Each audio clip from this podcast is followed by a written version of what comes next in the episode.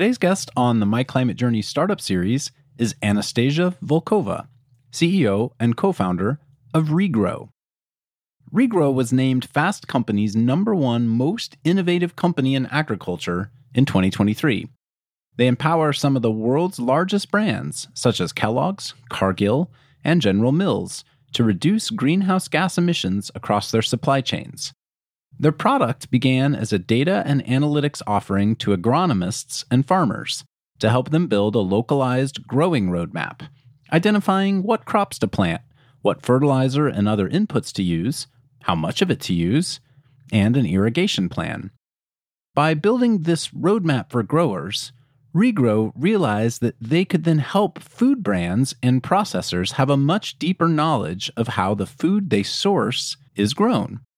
But beyond knowledge, Regrow's product helps them proactively lower the emissions of their supply chain by incentivizing best practices across their grower network.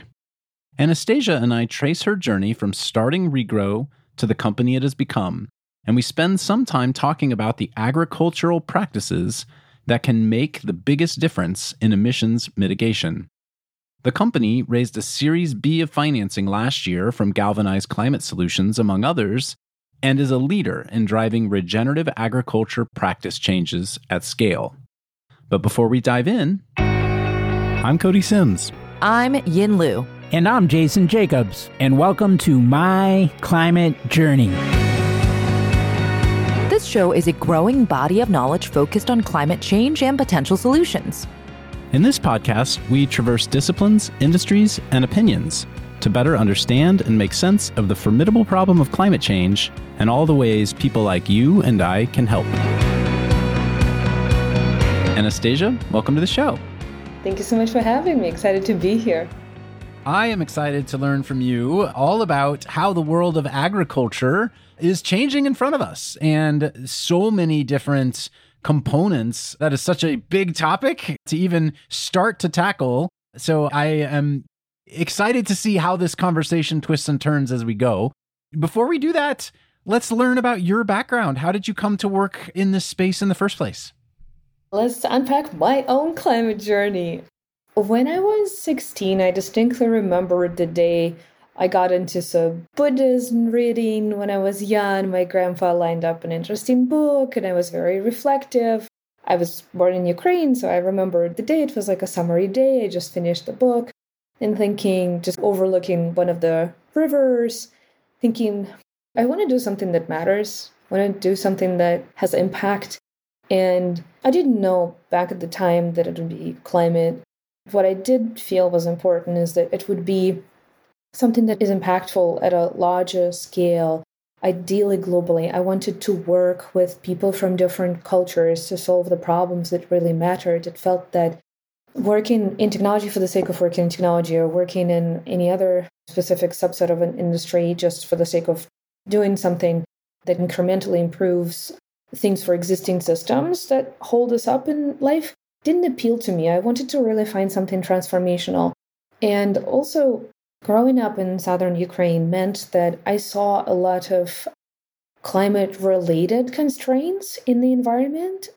I can't say my family farmed, that wouldn't be uh, correct, but mom had a piece of land always, as long as I remember being alive. And my godmother actually did have a farm in central Ukraine. So I had exposure to what food production ground up looked like. And I would be told from this very early age that, look, well, we can't really expect anything here because it seems like it's not going to rain much this season. Or, yes, we're growing these tomatoes or these peaches. But if it doesn't rain in this time of the year, you know, don't get your hopes high on those grapes or those that that fruit or that produce and it got me kind of thinking, even subconsciously, okay, there's clearly an issue. And I guess our generation grew up with the understanding that climate change is affecting the world, and we as humanity create some aspect, if not all, of climate change. So that's where my journey started before I knew that was the start of the journey. Fast forwarding, I did engineering degrees in aerospace and worked for startups to find what is that idea and that project that I could really see myself applying all my energy to and creating some impact. And it wasn't until midway through my PhD where I was building systems to interpret and make useful satellite imagery that would look at maps and maps of environments, would see the changes in forests and the changes in even road making. Anything would be mapped by that code. And it got me thinking well, all we're looking at here is very largely nature and farmland. This is cutting edge information. No one is getting this data yet out there in the world. This is back when free satellite imagery that is really useful to agriculture just came out. I specifically referred to Sentinel satellites for those of us aerospace nerds, but basically, agriculture started getting the data. It was really useful. And it was so cutting edge, you wouldn't even have a schedule for when to expect that data first. And so I was playing with it as a researcher and also as a businesswoman, thinking, okay, how could this be helpful to people who do not have these skills, who do not have this privilege of sitting in front of their computer and pondering how to best represent this information? It then turned into a hypothesis that I uh, worked through at Sydney University with a group of other interested graduate students, contacted a bunch of agronomists, one of them from a very large agricultural company that became our first customer and still is our customer. And they told me, Yeah, we don't have it. Do you have it? Can we see it? Show me. And I'm like, Oh my God, this is real. People want to see this idea, this data. And I guess then we'll unpack what happened after that. Go right into it. What happened after that?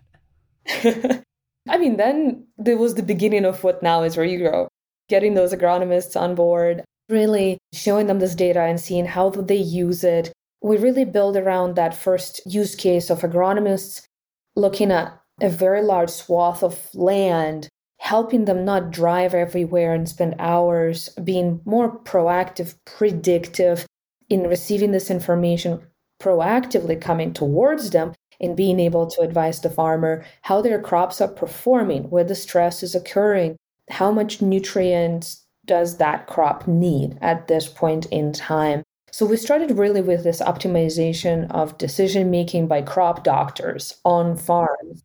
What is an agronomist and for whom does an agronomist work relative to the farms? So an agronomist is a crop doctor. It's basically a, a person you go to when you need a recipe to grow a good crop, you need a, suggestion how to improve your farm's resilience for the long term, you're also getting them to help you even budget those expenses, buying fertilizer, buying water. But agronomists are usually employed either by themselves, actually, there's a number of independent agronomists or independent businesses that have agronomists on staff. Agronomists also work for cooperatives often. In agricultural systems in the United States, it's very popular um, that you would have a lot of farms attached or being members of a cooperative and they would have agronomic support from that cooperative. There's also, you can have very large holdings like in Ukraine or Brazil or Australia where agronomists are actually employed by the farming company. And there's the, I guess, the final option is having them be employed by providers of services and inputs to the farmer. So it can be an agricultural input company uh, that provides the fertilizer or seed, and they also provide the advisor that can help you really maximize those inputs on the farm. And so that was your first accidental, but then it sounds like moving into intentional customer for what became Regrow. Is that correct? That's correct. They were the people who were making the decisions because farmers have so much to manage. They need to figure out where to get labor. They need to figure out how to get around to all of the operations on the farm that need to be done in a timely manner not every farmer makes agronomic decisions themselves. Some people do, but we have found over the years that we've been working in this space that largely that decision is left to a specialist that has a broader perspective because they work with multiple farmers. So if I'm a farmer and I might have 800 acres under management or something, you know, 1,000 acres, I will have an agronomist that I would meet with. And before my planting season, they would help me understand what the past year looked like from a what crops I had on the farm and what soil nutrients those crops might have taken or used, what inputs I put onto my farm at the time, and also what's happened from a rainfall weather perspective and what's the forecast look like. And that's what helped me lay out my planting map for the year. It's way beyond just picking up a copy of Farmer's Almanac and reading a blanket recommendation. It sounds like, at least that's what I'm hearing from you. 100%. That's how they would use the regrow software that now is a particular module on our platform, but this was the first software that we've built. So you're the smart next gen version of Farmer's Almanac at a very basic level. Yeah, we're basically like a tailored, dynamic, near real time version of that that is farmer specific. And agronomist brings us instead of a book that doesn't change depending on who they talk to. Wow. Okay. We're done. No, I'm just kidding. Um, that's super helpful.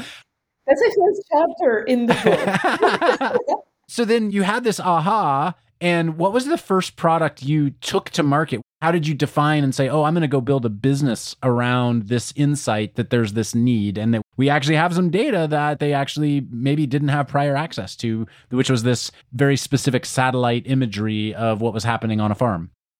Satellite imagery in its ability to monitor a large swath of land, but then we would always connect it to modeling the academically proven models that would help us understand the so what. It's very nice to get pixels about what's happening on the farm. Maybe you don't know what's in the back paddock, or maybe you don't quite realize that this crop looks very similar to that crop. But actually, if you numerically assess their progress, this field is performing 15% lower than that other field, although they look very similar. You just never look at them the same way because maybe it's a different altitude or a different landscape. So, getting into the data driven decisions really helps and matters. And the insight that we had was that first, we needed to make it for agronomists more scalable so they could measure their experiments better. So, say, okay, on this one field, we're going to try to test out a new agronomic decision and we're going to compare it to how the rest of our crop is performing. If you're just eyeballing what the outcomes are, it's very difficult to actually know if it's working. And if all you are going by is the yield at the end of the season, you're accumulating all these decisions from 40 to 70 decisions that need to be made in a season into this single data point at the end.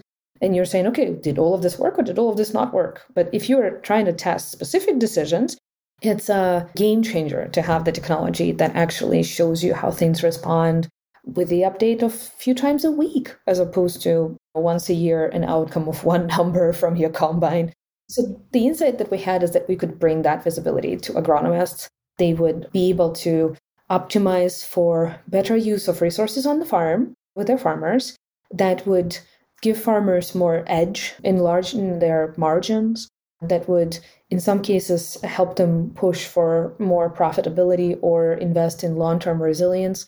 And that software package was a turbocharging opportunity for agronomists to be across and up to speed and more effortlessly up to date and be a better advisor to their farmers.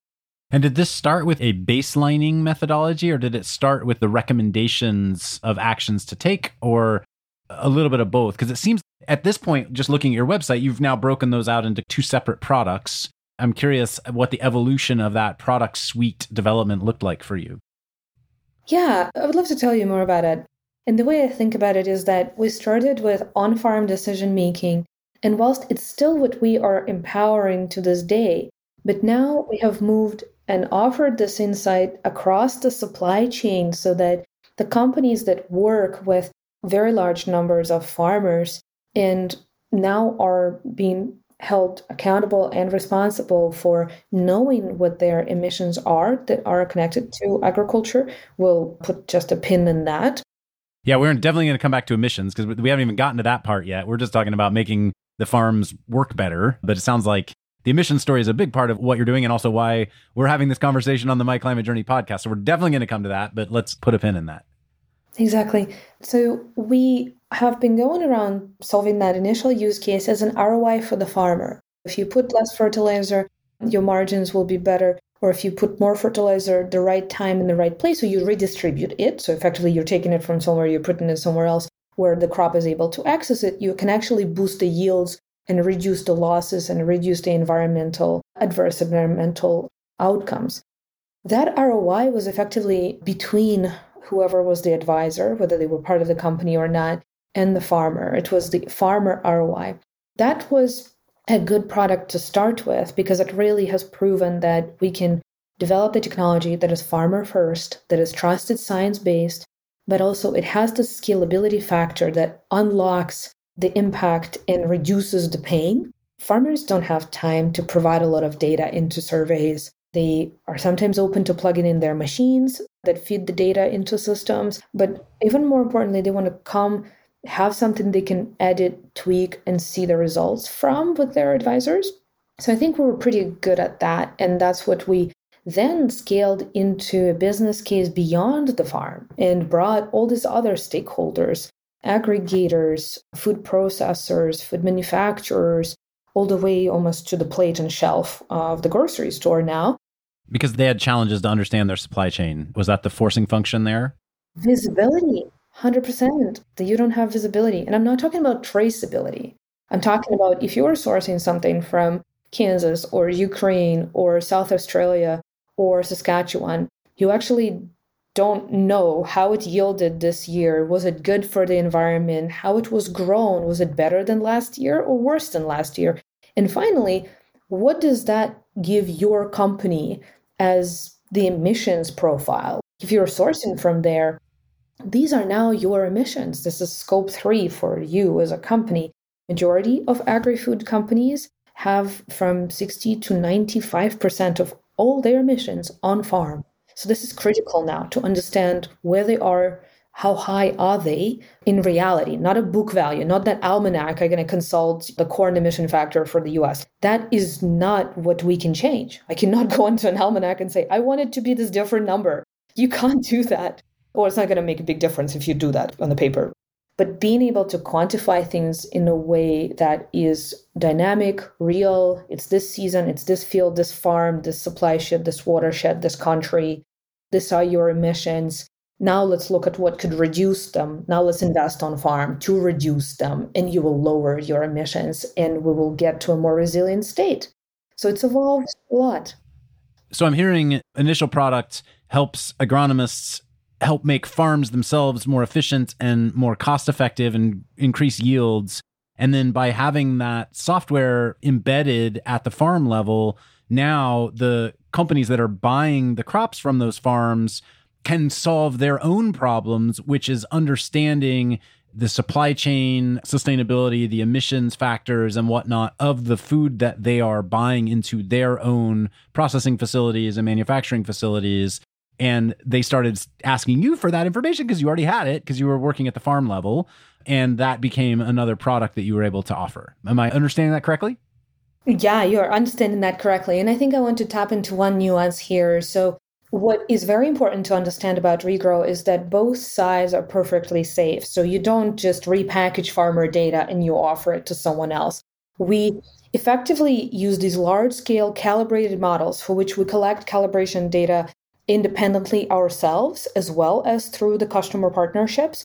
A lot of the folks that use our platform, of course, contribute the data for us to build the models. That's almost the entire customer base. But then we train the models, and the model is what gives the output to these companies. So a company wouldn't be able to see what's happening on this field, on this farm specifically. They're specifying their supply chain. Where are they sourcing? And we're providing the data for that we may have connections with individual farmers in that area. We may not. We may have individual connections with farmers next door, but we know the accuracy of our models, and hence we're able to provide the data where before it didn't exist.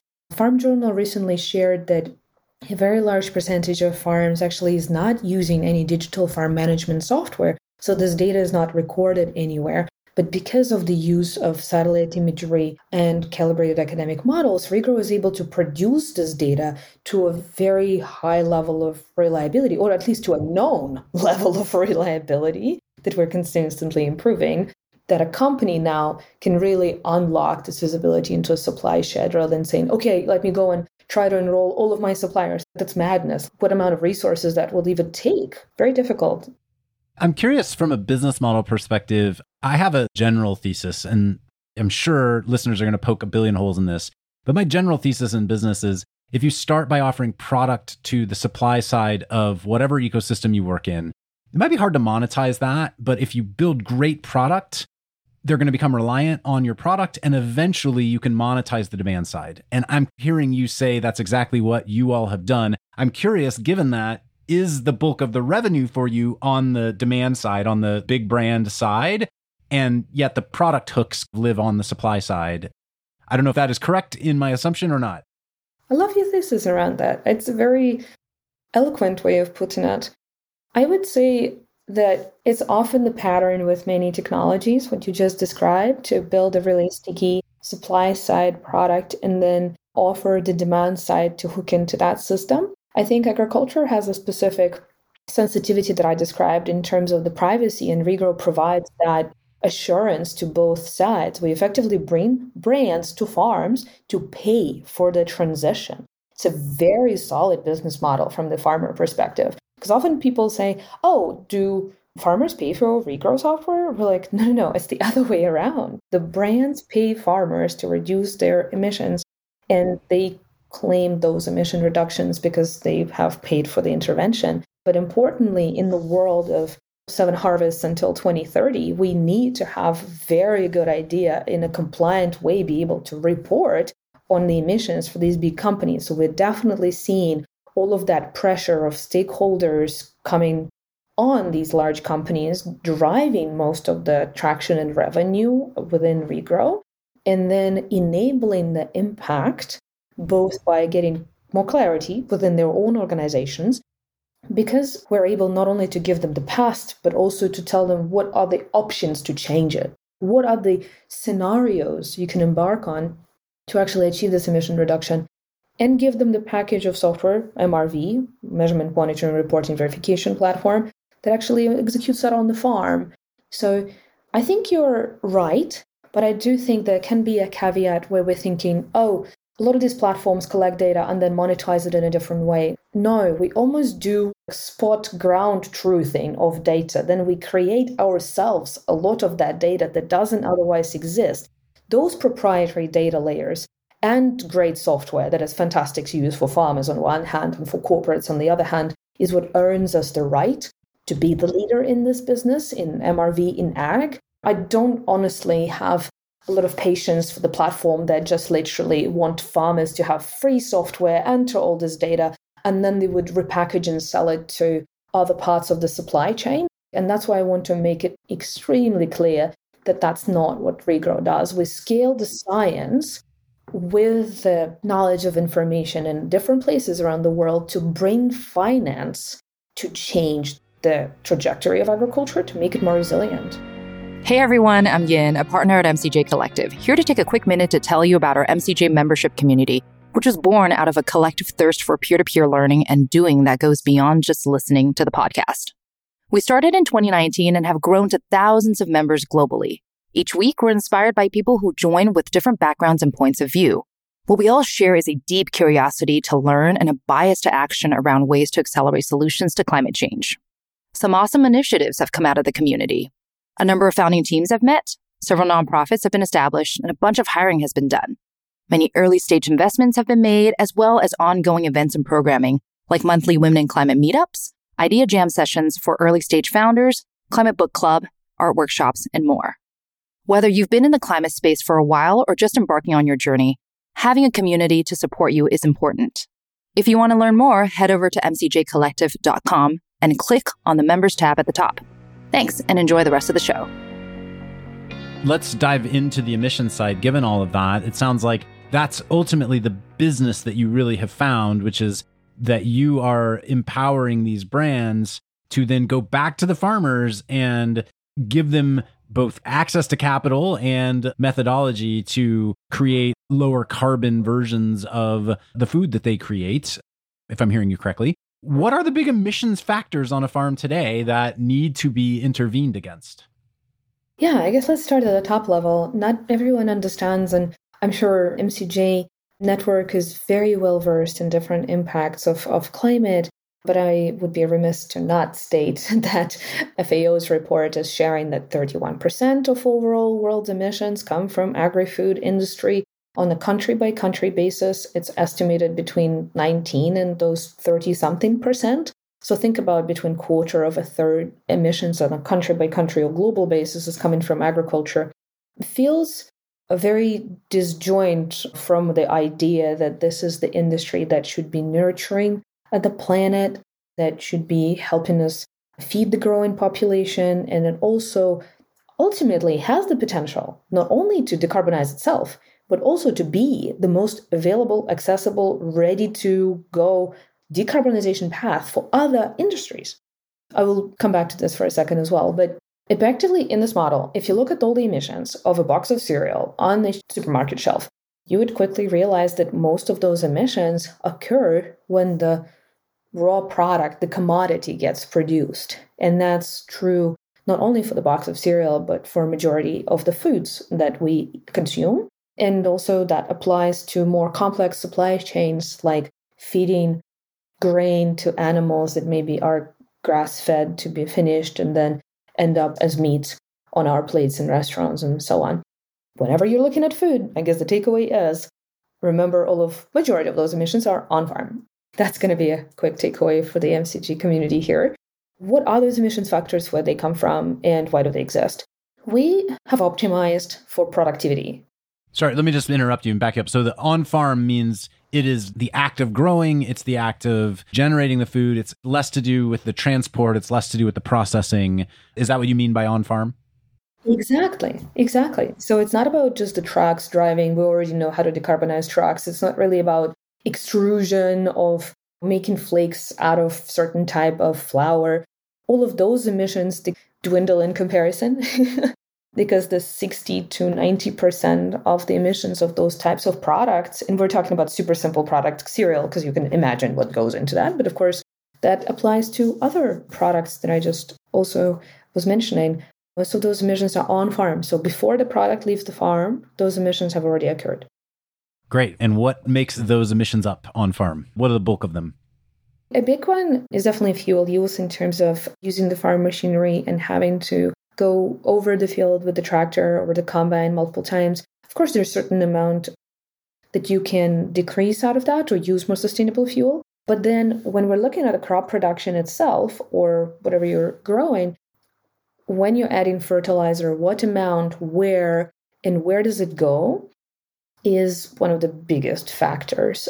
Why is that the case? Because effectively you're feeding the synthetic nitrogen compounds to the crops in the soil, and if they're not able to really mobilize those nutrients, if not able to access and eat up all that fertilizer and grow as a result, it will have to go somewhere. It will volatilize into the atmosphere, so it will escape in the form of greenhouse gas, that's nitrogen, into emissions in the challenges with nitrogen emissions is nitrogen molecule is 300 times more potent than the carbon molecule so we're talking about Um, some serious greenhouse gas. I always thought it was the production of fertilizer, but you're saying it's even post production, it's the eventual decay of the fertilizer that creates the nitrous oxide gas. You're absolutely right. It's the whole bundle of joys. There's the embedded emissions of how it was produced in the first place that you're already incorporating.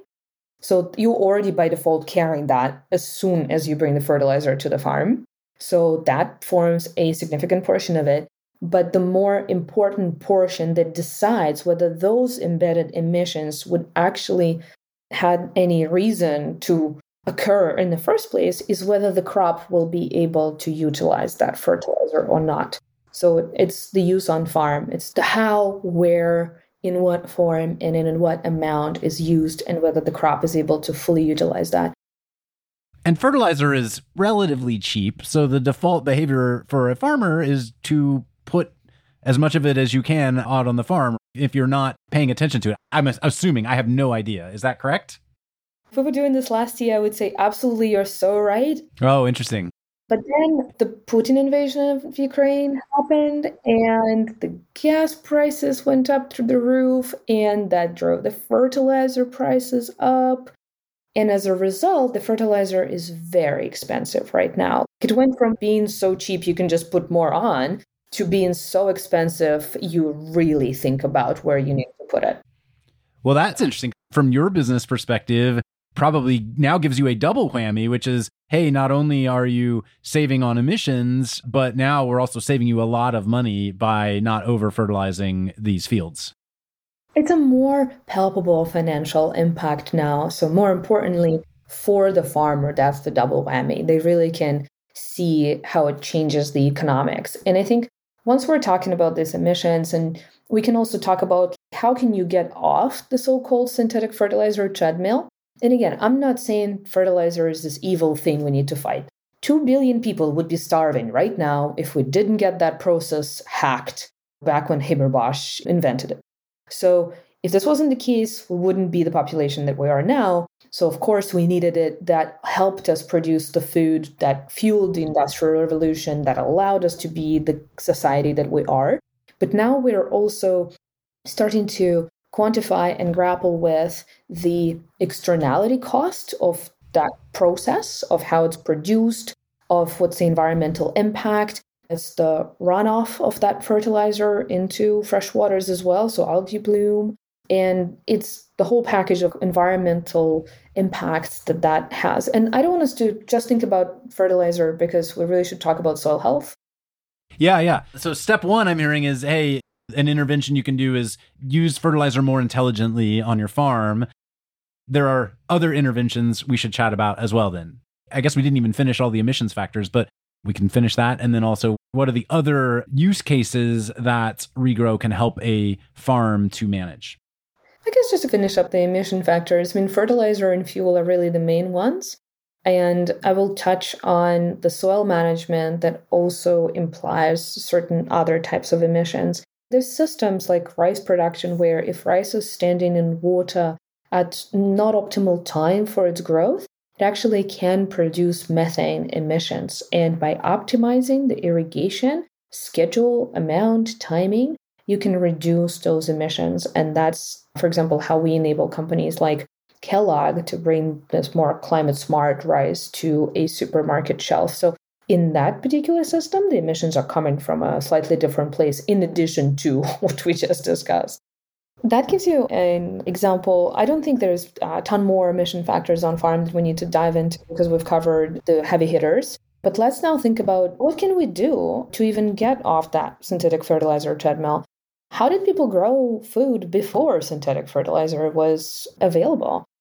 And this comes down to better management of soil and soil health. So, if you plant crops and the diverse types of crops in a particular sequence, you can actually have a more self sustaining rotation on crops on the farm. If you integrate the animals back in, if you keep the soil covered for a longer periods of time, if you don't cultivate the soil heavily and you allow for it to develop kind of the microbial and other types of biodiversity under that covered soil in the top layer, maybe even deeper, you really get a lot of the benefits of the land starting to regenerate itself. And this is why I guess the movement that we're implicitly discussing here is now being called regenerative agriculture.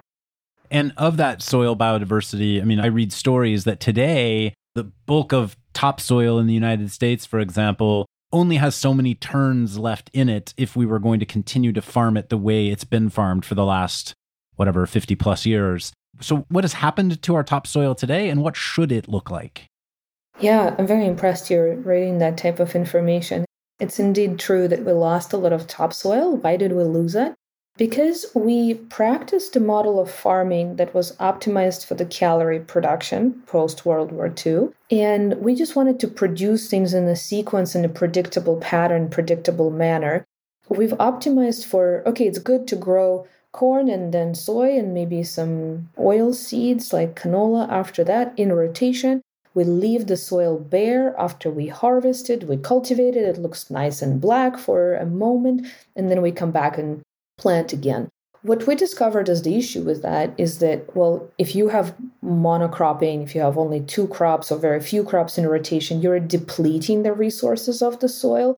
If you're not leaving it covered or you're not giving it the opportunity to have the living root in the soil year around, where you can develop that biodiversity all the good little things like worms that we all loved playing with as children, they actually make that soil work. And so you need to feed them, you need to provide them something, even in the month when you are not actively growing something, you needed to give it food back almost. So plant clover, plant a legume cover crop, plant something that automatically replenishes.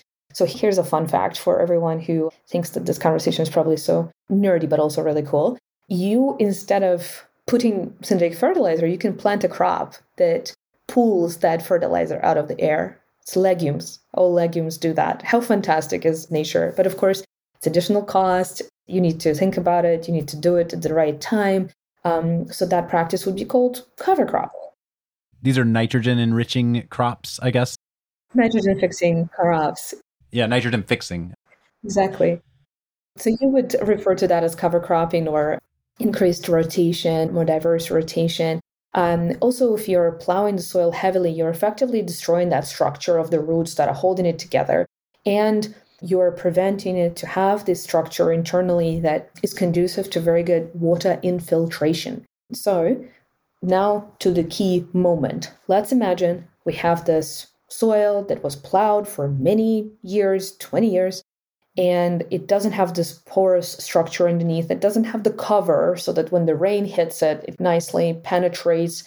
In this case, it basically washes off and takes off that top layer of soil and runs with it somewhere into the fresh water, into somewhere downstream, wherever the watershed takes it. And that's practically how we lose all of that nutrient in the top soil. And the issue, of course, with it is that you have more volatile climate, flash floods following droughts, and vice versa. So you are making soil a concrete block now without those practices. We're just down to the clay level or whatever in soil all around the US then. Most significant issue with it is that you are not able to take advantage of the natural cycles because you've disrupted the system to a certain extent. And even if you, after a long drought, want to have water in the soil layers on your farm, there's just no way for it to get there. It just runs off of the surface. That's devastating. This is what regenerative agriculture practice is the cure to. And then we talk about one byproduct of this is increasing soil carbon, which I presume is now we have roots, we have earthworms, we have fungi, we have bacteria, we have all these carbon based life forms that are underground as opposed to rotting, releasing methane, releasing gases into the surface. Is that how we should think about the soil carbon phenomenon and how increasing biodiversity also increases the carbon capture ability of our soils? In some level, for sure. But I think fundamentally, the way to imagine this is that the roots of the plants they have layer of clay over them something around them like glue you can think about it. And as they grow this layer around the root effectively interacts with the soil around it to sequester more soil organic carbon. It effectively creates that bondage in carbon molecules. And there's so many different types of soil organic carbon but fundamentally it's a process where of course we've all learned about photosynthesis and the plant pulls in that CO2 and what does it do with it? It builds itself up from those fundamental building blocks of life, of carbon, and it builds up the root system. And the bigger the root system, it's effectively sequestered all that carbon by growing its roots, by growing the area around it. I'm just going to give a short plug that if anyone wants to really like visualize this, our friends at Kiss the Ground Foundation, they have a fantastic movie. And like the visual from that movie is like the best way to figure out what is this whole regenerative agriculture about and how is it that there's glue on and cell carbon on roots and what does it look like? They've done a marvelous job if anyone wants to check it out. I have seen that documentary. It is fantastic. Last I looked, it was on Netflix. I don't know if it still is, but for listeners who want to go check it out, definitely a great overview of the space. Gosh, I need to go rewatch it. It's been probably a year or two for me. And soil organic carbon, however, also has been hard to create sellable carbon credit methodology around for some reason? Is that just the science isn't quite there yet? It's too hard to measure, it's too variable. What have been the challenges with soil organic carbon from a from trying to create an economic incentive structure around increasing it? Yeah, I would say what we need to look at on farm is the net greenhouse gas balance. So all of the things we just talked about. What is nitrogen doing? Is there any methane in the system? What is soil organic carbon doing? What's even the groundwater potential? Looking at all of that together and at least the net GHG bundle of those things, we shouldn't be looking at soil organic carbon alone. Uh, the reason why soil organic carbon is so interesting and people are looking to it as the storage of carbon to a certain extent, which is basically like a nature based solution to direct air, direct capture of carbon, is that you technically could have an argument that, oh, well, after the farmer adopted these regenerative practices, they could technically also go back. So the argument is a potential reversal. So after they've adopted these practices, couldn't they plow the soil again and release all of that soil organic carbon? So, what is the permanence of the sequestration in that case? Well, the real good antidote to that is that we can monitor the practices. So, we can see if there was any reversal. We should provide farmers with the right incentives over a right period of time where they will definitely transition. Because the benefits of going through the transition are that you need less fertilizer, your costs are better, your costs are lower, so your margins are better, so there's all of the benefits and the yield stability resilience long term for your own farm, community, agriculture, supply chain. The benefits are so strong, but we need to finance the transition.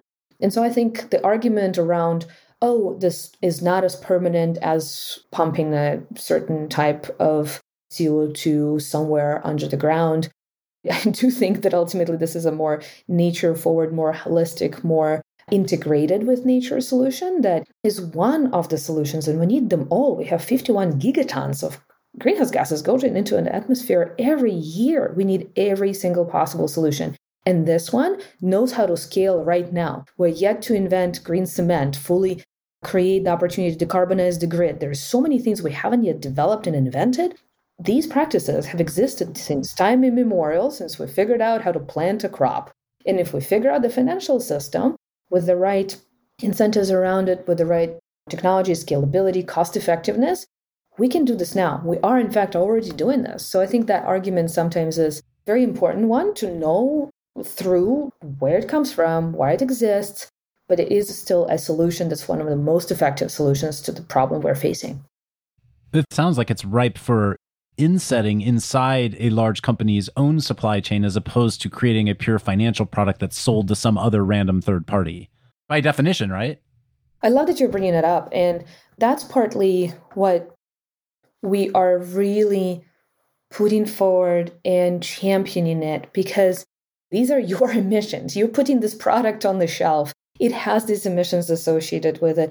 Maybe you are not exactly sure which field it came from, but you're clearly aware of the area where it was grown, the supply shed, the elevator maybe that it went through. So you can take responsibility for those ecosystems, for those supply sheds, invest in them, and have very tangible outcomes. What's really good about that is that there's no arguing that this is the direct connectivity between these farms and these emissions and ultimately the companies that make food or the companies that produce animal protein, etc. So the level of credibility that you have to drive when you have insets versus offsets is different. This is a reliance on a supply chain, value chain partnership where by definition you're taking care of something that is part of your own operation and you're creating the resilience. Those farms that will transition to regenerative will be more likely, well, we have the statistics, we have the data, we have seen what happens in catastrophic loss years of floods and droughts. So we know that for businesses, climate risk is their highest risk right now. De risking that means investing in regenerative agriculture. So it's not just a triple bottom line, but it is future proofing, creating the resilience for entire industry. And what are some of the underlying resistance points, systemic challenges, um, money talks where does money come from in farming today? Are there government policies that are causing friction? I'm curious to hear everything you've laid out. Sounds like, well, of course, that's the way it should all go, but there's a reason why things don't move so quickly. What's causing the turmoil today? Yeah, a couple of things you mentioned certainly are at play here. First of all, regenerative as a journey, and it's the how, whilst resilience is the what. We're trying to achieve resilience by way of adopting regenerative. And adopting regenerative means various things depending on location. So in Canada and Australia, they may already have the no-till practice as the default because they've been very water constrained and that's how they've managed that limitation. In other countries or in other places, it may be that you need to still adopt that no-till practice. So you can't prescribe regenerative. So there's some level of scalability and extensibility that platforms like our MRV needs to have in order to accommodate what the farmer already does and what would be additional. So we can deal with that. There's some argument about it in the industry, but really, I think it doesn't warrant us spending quite as much energy on because this is just a all boats rise conversation. That sounds like an education problem. Investing in education, helping farmers understand what's available to them. 100%. And they want it. They understand the resilience is the outcome, better unit economics is the outcome. They want it. They just don't want to foot all the risk and all the cost of the transition because it's truly, really expensive. So let's talk about the money. Um, where does the money come from?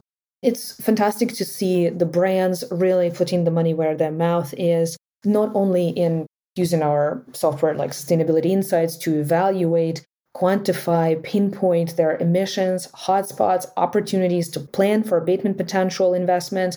All of that is great, but also transitioning to invest in on farm and paying farmers, capturing those impact units.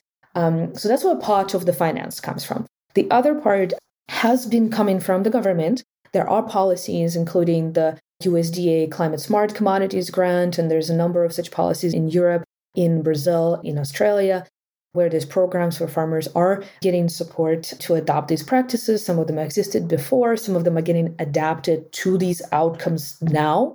And I want to emphasize that point. I think it's really important to align as many incentives from the government with these outcomes. Sometimes, if you look at insurance, it may incentivize other practices and other outcomes. So, that's one of the main shifts that has to happen. If we're giving farmer protections, we also want to give them the incentive to really transition to the practices we want them to have. Uh, lastly, I would say we're yet to see the financial and insurance industry really take a significant step forward in this space and offer uh, cheaper credit lines, cheaper insurance coverage for farmers that either have already adopted or are in the process of adopting those practices. Because it's true that those will be less risk prone, less catastrophic loss chance farms, and they need to be provided a certain room and grace and effectively not be charged as much for those services. And this is where the additional funding can come into the system. Do you see there being an Inflation Reduction Act like version of an upcoming farm bill or anything like that that will start to tackle some of these systemic challenges, whether it's grants to do regenerative or whether it's just reducing subsidies to take on other more carbon intensive heavy practices? There's a lot of conversations around this, and we're certainly very involved with the experts from our teams and the experts from the industry in large, really helping to think through this and create a path for equitable transition. But I'm certainly very hopeful that those incentives in the Farm Bill will be aligned with the national commitments that everyone has. We certainly, not just the US, we certainly all just have to get on on the path that can keep us within 1.5 degrees Celsius trajectory. It's a non-negotiable. Anastasia, what is next for you all at Regrow? I know you closed your Series B funding about a year ago now, I think, and obviously that hopefully provided some serious accelerants to the business. The world is continuing to change every day right now, and more and more awareness of some of the practices that we've talked about on this show. What's next? We're certainly scaling our impact. Uh, we're currently monitoring 1.2 billion acres for us. The arable land of the world is the limit. We wanted to transition to resilience in whatever shape and form that is most logical for that land. So for us, it's growth in the regions in Europe and Australia and Latin America and Asia.